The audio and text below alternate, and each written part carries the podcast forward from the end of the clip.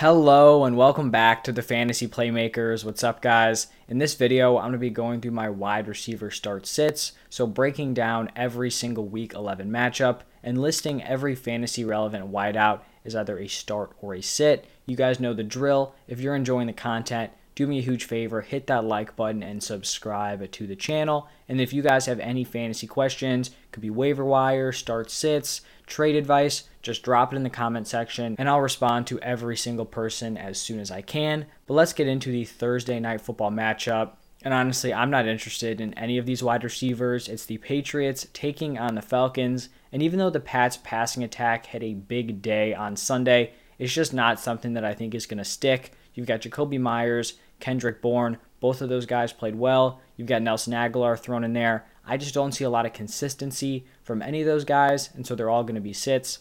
On the other side with the Falcons, I mean, these dudes are unplayable. Russell Gage finally has a good game. You think he may be fantasy relevant. Then he goes out, puts up a goose egg. So Gage and Zaccheaus both are going to be sits. And honestly, if Cordarrelle Patterson is out, this could just be a really rough looking Falcons offense. Moving on to Sunday, we've got the Saints taking on the Eagles and another team with a rough wide receiver core. I don't trust any of these Saints wideouts Deonte Harris, Marquez Callaway, Tre'Quan Smith.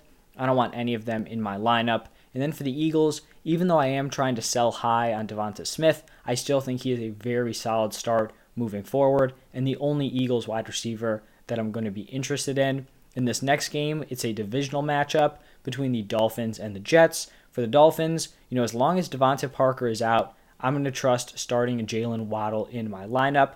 For the Jets, this one was actually tough. So Corey Davis, I felt confident in. He's the start. He's been the wide receiver one all season when he's healthy. But Elijah Moore has been performing very well recently, and I actually had him listed as a start. But then I remembered Zach Wilson is likely going to be returning this week, and Elijah Moore and Zach Wilson just have not clicked yet. All of Elijah Moore's really solid games have come with a variety of their backup quarterbacks. So just for this game, I'm going to be sitting Elijah Moore. If he can keep this hot stretch rolling with Zach Wilson at QB, then next week, week 12, he will be a locked in start. In this next matchup, it's the Washington football team taking on the Panthers. For the Washington football team, Terry McLaurin is a start. Definitely hasn't had the massive performances that I think a lot of people were expecting, but he's still a safe start in your lineup. Panthers, DJ Moore, a similar guy. Man, I really liked DJ Moore after the first few weeks. It seemed like we were finally seeing his breakout, and it's unfortunate because honestly, him and Terry, it's not their fault. They're both very talented wide receivers. If these were players who were on teams with like top five, even top 10 QBs, you'd be talking about them as potential top five wide receivers. But unfortunately, they're just not in those good situations. It looks like Cam Newton's going to be the starter. Hopefully, he can revitalize DJ Moore's ceiling. Not super confident, but I still think he's a decent start. We saw Robby Anderson get into the end zone. I still have no faith in him, so he's going to be a sit. Colts Bills is up next. For the Colts, Michael Pittman is the only wide receiver I want on this Colts offense. The dude's a beast. I think he's going to continue playing very well. For the Bills, Stefon Diggs locked in, finally had a massive, massive game. It's what we were looking for. He definitely hadn't been living up to his expectations coming into this season. But like I mentioned, a big game. Hopefully he can keep that rolling. But even, you know, when he was underperforming, he was still a great start. I'm going to go with Cole Beasley as a start. Did not play well. Really, it was Diggs and Gabriel Davis who had the big receiving days. But then Emmanuel Sanders has had like three straight weeks of very low production, so he's a sit. Gabriel Davis did have that big day, just no consistency there. So Beasley's a start. I don't feel great about it, but still he's a guy that can command, you know, 10 targets in specific matchups.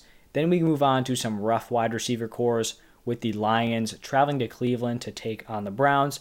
For the Lions, I mean, I think they threw for like, it was under 120 yards, I'm pretty sure, in overtime, a full overtime period, five quarters. Jared Goff and this offense just cannot get it done. So Amon-Ra St. Brown and Kalif Raymond are sits. For this Browns team, the passing attack is just non existent. You know, people were trying to make the argument they looked better without Odell Beckham. I mean, come on, you know, they didn't look good with him, but without him, they're going to be even worse. Jarvis Landry's a sit. Donovan Peoples Jones is a sit. In this next matchup, it's the 49ers taking on the Jaguars. For the 49ers, man, Deebo Samuel is just so good. The man is a YAC monster. He just makes plays. He's so explosive. And they really just feed him the ball. So he's going to continue to be a locked in start. I was really keen in on Brandon Aiyuk this week. Could he continue, you know, his really nice game he had in week nine? Didn't play super well. You know, I don't think this is like a Brandon Aiyuk is done type of week, but I just think, you know, this offense is going to run through the run game. They've got Deebo Samuel. George Kittle is going to be the number two. And unfortunately, Brandon Aiyuk is the number three. He's just not going to be living up to what a lot of people thought, including myself, he could do this season. So he's a sit. Not necessarily saying, you know, he's bad or the 49ers don't really like him or he's going to be benched. It's just that there's a lot of touches that need to go around. And Brandon Aiyuk is really like the fourth guy on this team. For the Jaguars, just have no faith in any of these pass catchers. Jamal Agnew's a sit. Marvin Jones is a sit. And Laviska Shenault is definitely a sit. We've got Texans, Titans next. For the Texans, Brandin Cooks, really the only guy you want on this entire Texans team. So he's a start. For the Titans, AJ Brown is going to be a start, but he definitely has been disappointing. He just hasn't had that volume or ceiling that I was kind of expecting from him once Derrick Henry went down. But I do think he can turn it around. And if there's ever going to be a game to do that, it's going to be against the Texans here in week 11. Marcus Johnson had a big day for the Texans, just not, you know, relying on that on a week to week basis. So he's a sit. In this divisional game between the Packers and the Vikings, I'm just going to start, you know, the big three wide receivers in this game Davante Adams, obviously Justin Jefferson, obviously, and then Adam Thielen. Same thing. All three of those guys should be starts. Everyone else, I'm just not super interested in. Then it's the Ravens traveling to Soldier Field to take on the Bears. For the Ravens, Marquise Brown has been a start every single week. He's going to stay there, but I finally elevated my guy Rashod Bateman to a start. Even in a game where the Ravens' passing attack was not solid, Rashod Bateman still put up some nice production. So I feel like so far this season he's had that safety. He just really hasn't had the ceiling, but I feel like his floor is solid enough. The touchdowns are going to come, so I do like him as a start. For the Bears, it is encouraging that Justin Fields has been playing much better, but I still don't think you can count on Allen Robinson or Darnell Mooney in your lineup. I'm pretty sure Allen Robinson had like his season high in receiving yards in the game, and it was like 60 something yards. Just like a stat where if someone told you that before the season, like you wouldn't even believe that. He just has had no ceiling and no safety either. So both of those players are going to be sits. Then it's the Bengals taking on the Raiders. For the Bengals, Ja'Marr Chase and Tee Higgins are just locked in as starts for me. Tyler Boyd, he's going to have a few weeks, you know, this year, but overall, he's just not going to have the volume to be a consistent fantasy option. For the Raiders, Hunter Henry's the only wide receiver I want from this Raiders team. I know Bryan Edwards had a decent game. I really just have no faith in him moving forward, but Hunter Renfrow is going to be the volume guy, and his touchdowns have actually been fairly solid this season. So hopefully he can just kind of continue that production. Then in the Cardinals Seahawks matchup, this is all kind of up in the air because we don't know what Kyler's status is. We don't know what D Hop status is. You know, if DeAndre Hopkins plays, no matter who's at quarterback, I think he's a start. Honestly, same thing with Christian Kirk. He's definitely the clear number two here. I know there were some arguments early in the season about AJ Green or Rondale Moore. Those are done. Christian Kirk is definitely the number two on this Cardinals wide receiver core. So Hopkins and Kirk, really no matter the quarterback situation, are going to be starts. And then AJ Green is a sit. For the Seahawks, coming off of a terrible game, I believe it's the first time Russell Wilson has ever been shut out in his career. Basically, in a scratch that, DK Metcalf and Tyler Lockett are going to be starts. This team just has to bounce back, and these two are still stud wide receivers. Then we've got a big time matchup here between the Cowboys and the Chiefs. For the Cowboys, coming off a massive bounce back game, you've got CeeDee Lamb and Amari Cooper as starts. For the Chiefs, the only guy I'm interested in is Tyreek Hill, and he is a locked in start. Don't really need to say anything about that. I just don't trust Hardman.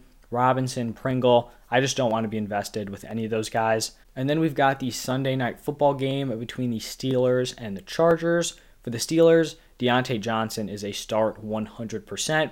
We don't know what Chase Claypool's status is going to be. If Claypool is healthy, ready to go, you know, not on a snap count, then I'd feel fine starting him as well. If Claypool is out, I'm still going to be sitting Ray Ray McCloud. You know, I could see some people trying to get cute and starting someone as like the wide receiver two. He did have a nice game on Sunday, but I feel like this is a situation where it's going to be a different number two every single week, and you just don't want to chase that. Targets are earned, not given. And so I'm just going to roll with my guy, Diontae Johnson. For the Chargers, Keenan Allen is a lock. This next one was kind of tough here with Mike Williams. I strongly considered making him a sit, but I did just keep him as a start. It's definitely not something I feel great about, but I still think he has that weekly ceiling. It's pretty strange because personally, I did not expect that hot start from him. I was fading him in drafts.